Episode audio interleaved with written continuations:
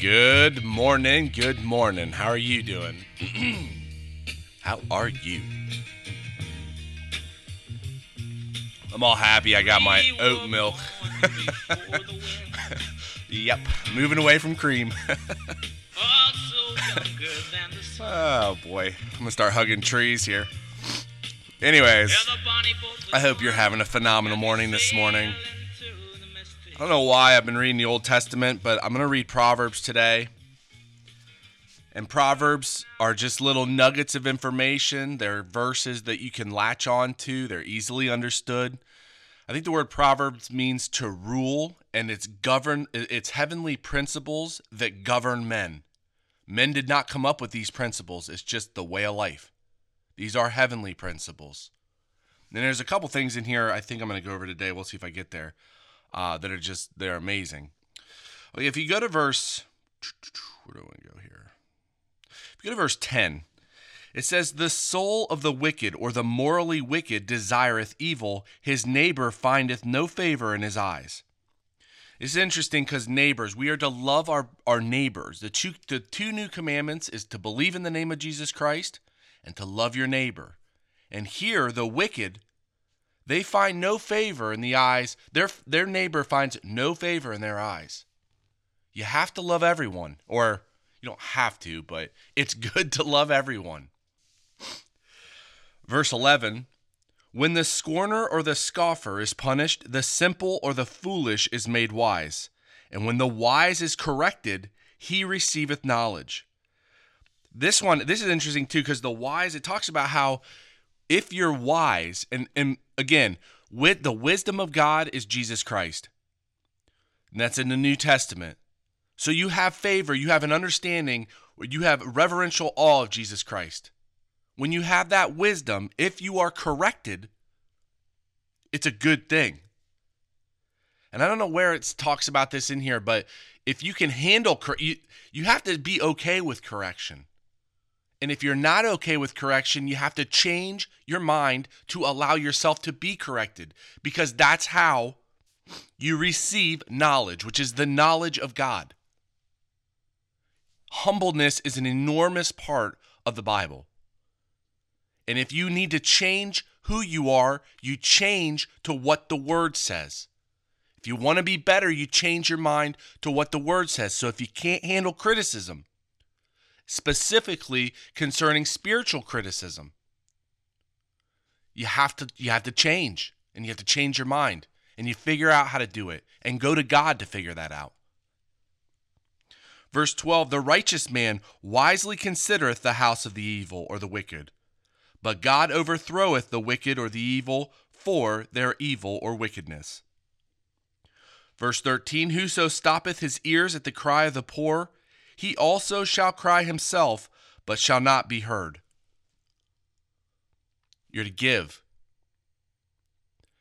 We always, I don't know where it is in here about the tithing of ten percent, but I always tithe ten percent. I always give ten percent.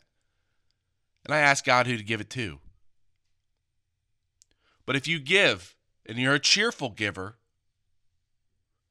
when you cry, you shall be heard.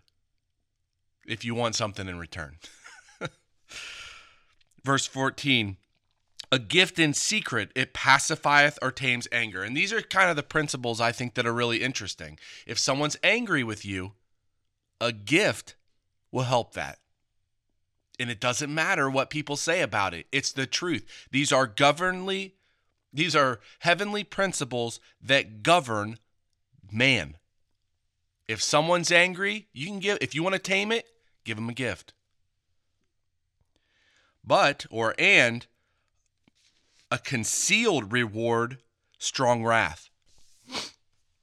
Now I'm going to jump down to verse seventeen, because this, I always, I don't know, I, I just think this is this is wild. There's there's a verse in here that talks about how if you're not, if you love silver, you're never going to be satisfied with silver. So whatever it is you put your heart and set your heart to, you'll never be satisfied with it. You'll always want more. And if you go to verse seventeen, it says, "He that loveth pleasure shall be a destitute man," or a poor man. "He that loveth wine and oil," which is, it's it's like good wine and oil is used for like the fatness, so it's a delicacy, shall not be rich or accumulate. I just think this is really, really interesting because if you love pleasure, you're never going to get enough of what you want. But you are to enjoy the good of your labor. So there's a balance. If you want to accumulate, you hold back a little bit. If you love wine and oil, you just have to rec- or if, if you love that lifestyle, you just have to recognize what it leads to. But you are to enjoy the good of your labor, and you are to enjoy what you eat and what you drink every single day. So that's up to you. But it's just a principle I think is interesting. And then I want to go to the last thing, because I talked about this yesterday, or maybe two days ago. Verse twenty-three, whoso guardeth or keepeth his mouth and his tongue, keepeth or guardeth his soul from troubles.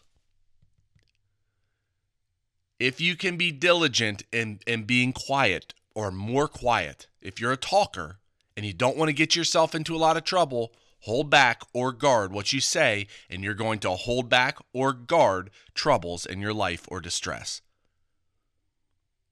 It's pretty simple. I don't know if I can do it.